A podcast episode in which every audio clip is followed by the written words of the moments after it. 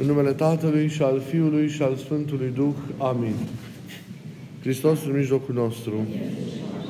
Iubiților în Hristos.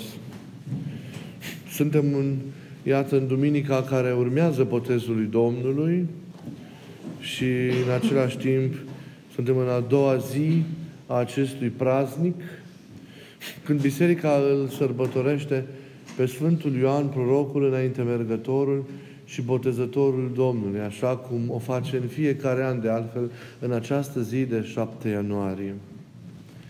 Biserica îl cinstește și îl consideră pe Sfântul Ioan Prorocul și înainte mergătorul Domnului mai presus decât toți Sfinții. Privit prin prisma preamăririi în biserică, el este cinstit îndată după Fecioara Maria. Biserica mărturisește într-o rugăciune pe care o închină în cadrul canonului de rugăciune către Sfântul Ioan Botezătorul, următoarele lucruri. Știm că după Maica Domnului, Tu stai înaintea Domnului ca cel mai mare între cei născuți pe pământ.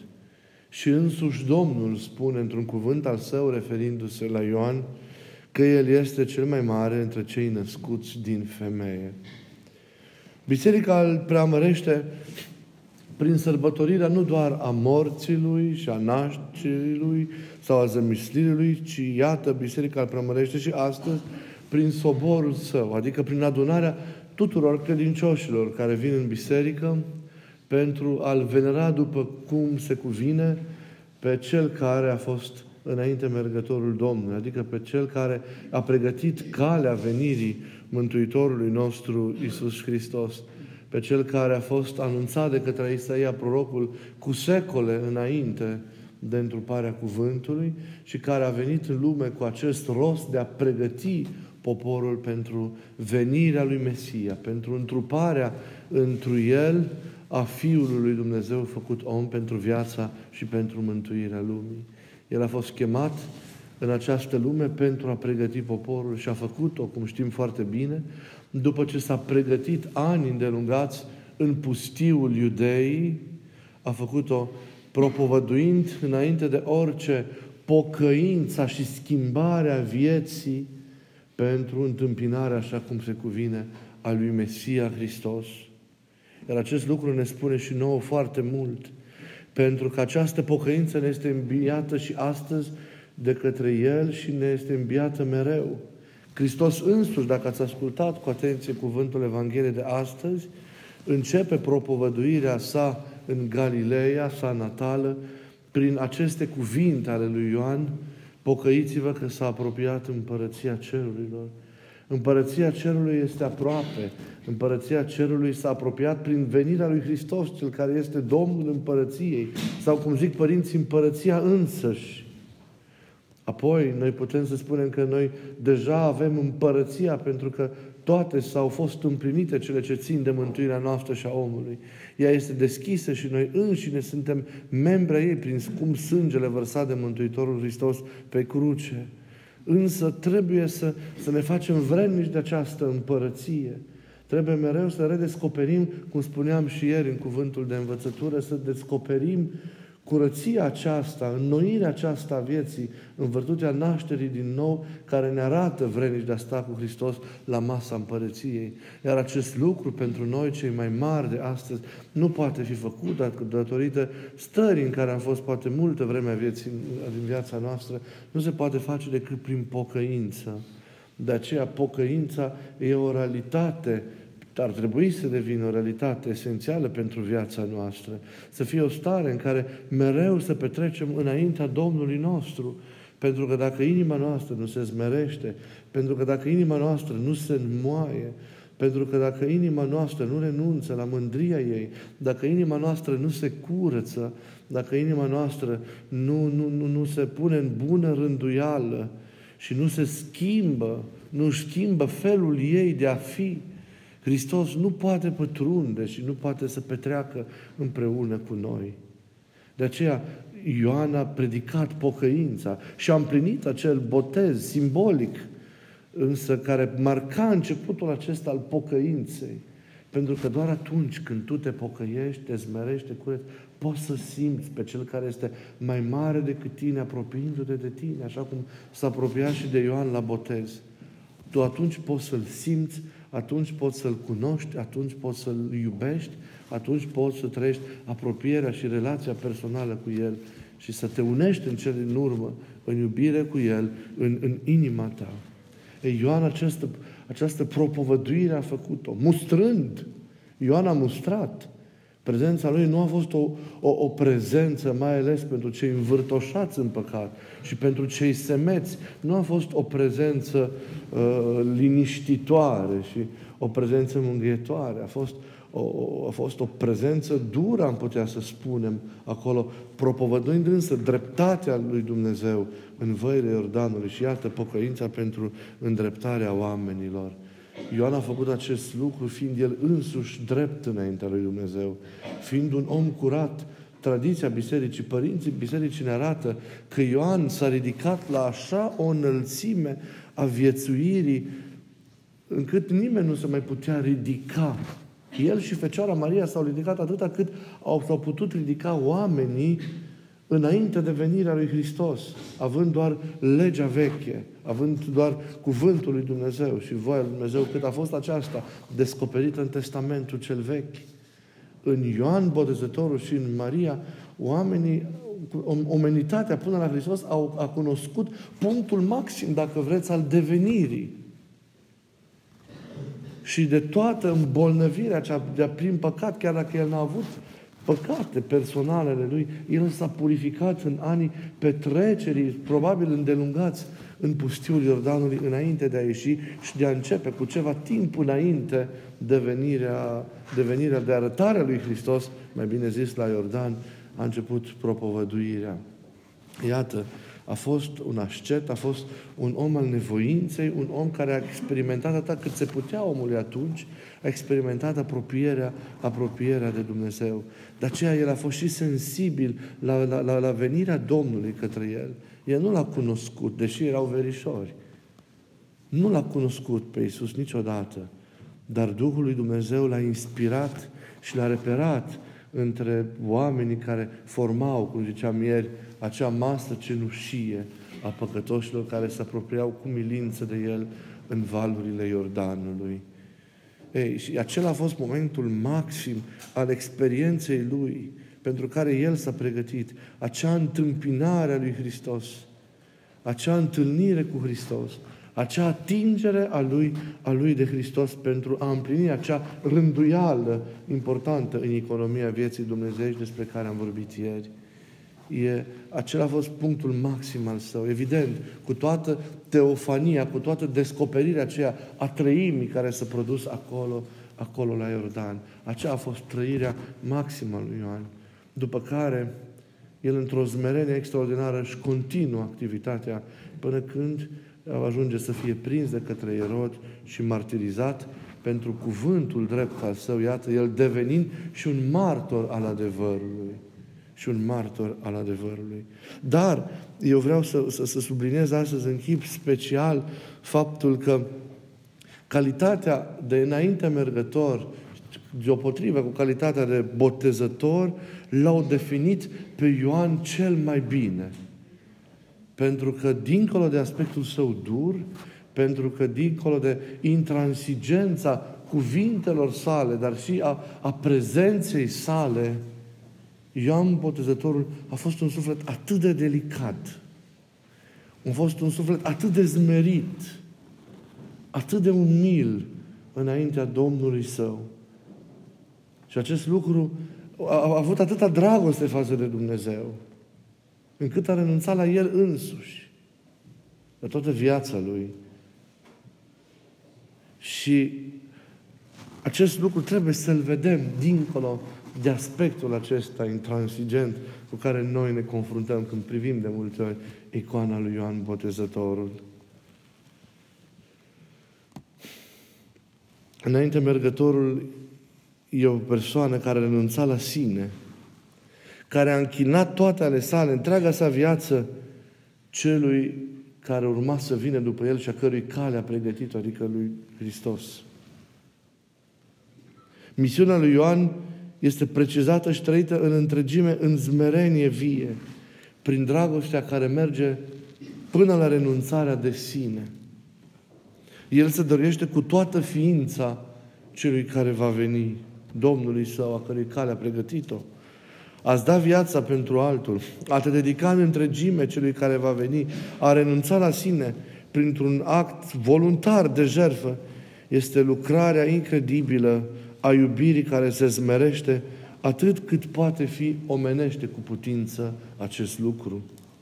Astfel, cel care pregătește calea devine și prietenul mirelui, devine martorul prețios, a cărui împlinire este tocmai venirea și manifestarea celui dorit, a celui așteptat. Iar această împlinire aduce cu sine o bucurie fără de margini. Pentru că nemai având rațiuni ale ființării sale în această lume, toată bucuria și toată mulțumirea și împlinirea sa rămân sau curg sau vin ca efecte din această întâlnire cu Hristos. Spune Ioan, iar acest cuvânt este redat de Evanghelia Sfântului Ioan în capitolul 3, versetul 29. Spune despre sine. Prietenul mirelui se bucură cu bucurie de glasul mirelui. Deci, această bucurie a mea s-a împlinit. Pentru el nu mai există nimic personal, nimic în afară de cel dorit și de misiunea legată de el, de fapt, tot o slujire a lui. Ioan nu mai trăiește o viață proprie, nu mai trăiește o viață personală. El iese din sine pentru a fi prietenul mirelui, pentru a-l întâmpina și astfel nu-și mai aparține, nu mai trăiește prin sine, Ioan nu mai trăiește pentru sine. mai fiind el însuși, ci un altul, prietenul și numai prietenul mirelui și nimic altceva. Având de înfruntat o cruce despre care eu vă mai vorbit și cu alte ocazii. Crucea de a nu se bucura fiind în trup de prietenia prietenului său. Ea va fi trăită de plin în ceruri. Ioan nu-L va mai revedea pe Hristos în trup. Dar el va fi primit de El în împărăție și așezat acolo unde știm noi că este așezat, de partea cealaltă a sa, înconjurându-L pe Domnul, El împreună cu Maica Domnului.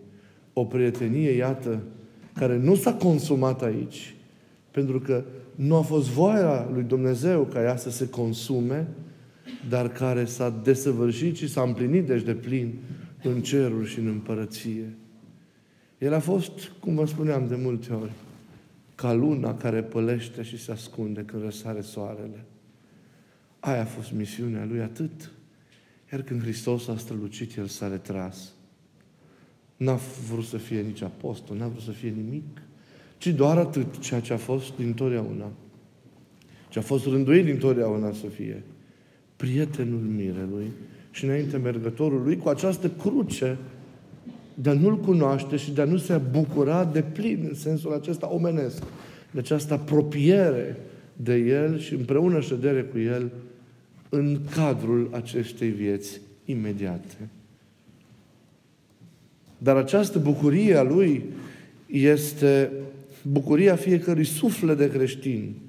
Este și bucuria noastră la apropierea de Hristos, căreia sufletul trebuie să-i dedice esența sa umană. Toți cei care se apropie de milă ceresc trebuie să se apropie astfel, în maniera lui Ioan, dărându-i totul, aducându-i lui ca pe o mireasă propria lor natură umană, viața lor însăși, pentru ca toți să devină, toți să devenim prieteni ai mirelui. Ne apropiem de Domnul dând la o parte sinele nostru omenesc, afirmarea de sine omenească.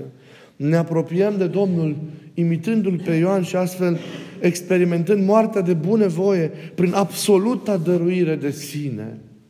Doar atunci reușim și noi să fim prieteni ai mirelui. Când trăim într-o astfel de dăruire, într-o astfel de renunțare, într-o astfel de abnegație pentru Hristos.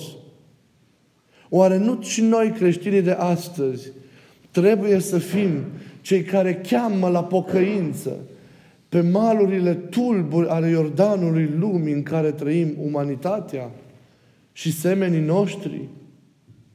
Oare nu noi ca și Ioan trebuie să strigăm, să urlăm în deșertul acestei lumi pentru a fi auziți în tot zgomotul care caracterizează și tulbură lumea în care trăim? Noi trebuie să urlăm și să chemăm la pocăință, la îndreptarea vieții, pe cei de astăzi care sunt tot ai Lui și tot ai turmei Lui, dar care trăiesc în îndepărtare și care poate că nu sunt, exceptând poate botezul dintr-o prungie pe care nu și-o amintesc, cu nimic mai bun decât cei care verau atunci și trăiau contemporani cu Ioan și cu Mântuitorul. Și noi astăzi trebuie să învățăm să devenim astfel de martori buni. Și noi, într-o altă formă, trebuie să fim înainte mergători ai Lui pentru oamenii care nu-L cunosc încă. Și noi trebuie să ne pregătim și să devenim astfel de oameni care cheamă la pocăință, care îl anunță, care îl arată că e lângă ei, că mântuirea e la ușă. Oameni care se cheamă să atragă la Hristos. Oameni care să-L ofere pe Hristos. Pentru că noi putem să oferim acum mult mai mult decât a putut Ioan, iubitul, să ofere în timpul său. Ei, dar ca să putem face acest lucru și ca să fim martori buni și luați în seamă de lume și ascultați, trebuie să avem aceeași jertfire de sine, aceeași abnegație, aceeași renunțare pe care a avut-o Ioan pentru a deveni prietenul lui, pentru a-l simți, pentru a-l atinge, pentru a-l cunoaște, pentru a-l primi. Și din acest belșug de experiență să ieșim în afară și să-l chemăm pregătire, dobândire, împrietenire și iată, strigare către lume. Sunt pașii pe care fiecare dintre noi, imitând exemplul lui Ioan, suntem chemați să împlinim în slujirea noastră, în slujirea noastră de creștini. Așadar, oricine vine la Hristos sau îl mărturisește, trebuie înainte de orice să-și sacrifice eu. Trebuie să spună despre sine ca și Sfântul Ioan în acest admirabil cuvânt de smerenie. Vremea este ca El să crească și eu să mă micșorez. Deci eu trebuie să descresc. Eu trebuie să mă dau la o parte ca să-L pot primi, să devin prieten al mirelui care un, nu dorește nimic al său și care nu cere nimic pentru sine. Trebuie să zic ca și Pavel, nu mai trăiesc eu, ci Hristos este Cel care trăiește în mine ca să pot să-L anunț și să-L dăruiesc oamenilor pe Hristos. Dar aceasta înseamnă multă smerenie. Și smerenia, să știți, că a fost semnul așezat sau pecetea peste viața lui Ioan. Iată câtă delicatețe și câtă gingășie lăuntrică a fost ascunsă în fața acestui aspect puternic și dur al celui care anunța apropierea, iminența împărăției lui Dumnezeu pe malurile Iordanului. Iată cum era portretul său interior. Și multe, multe, multe, foarte multe se mai pot spune despre el. Să înțelegem măcar calitățile esențiale ale Lui de înainte mergător și botezător, pentru ca și noi să le împlinim în lucrarea noastră de înainte mergători ai Domnului în lumea în care trăim. Această zmerenie extraordinară lui Ioan, această dragoste, această renunțare la sine, această dragoste care merge până la sacrificiu.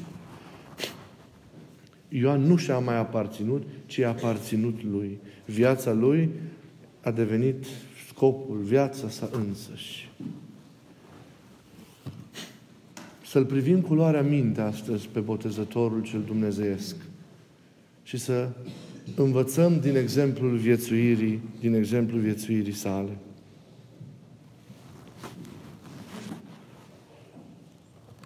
Vă mărturisesc că în copilărie adesea mergeam în biserica din satul meu, unde mereu în partea dreaptă la iconostas era reprezentat Ioan Botezătorul.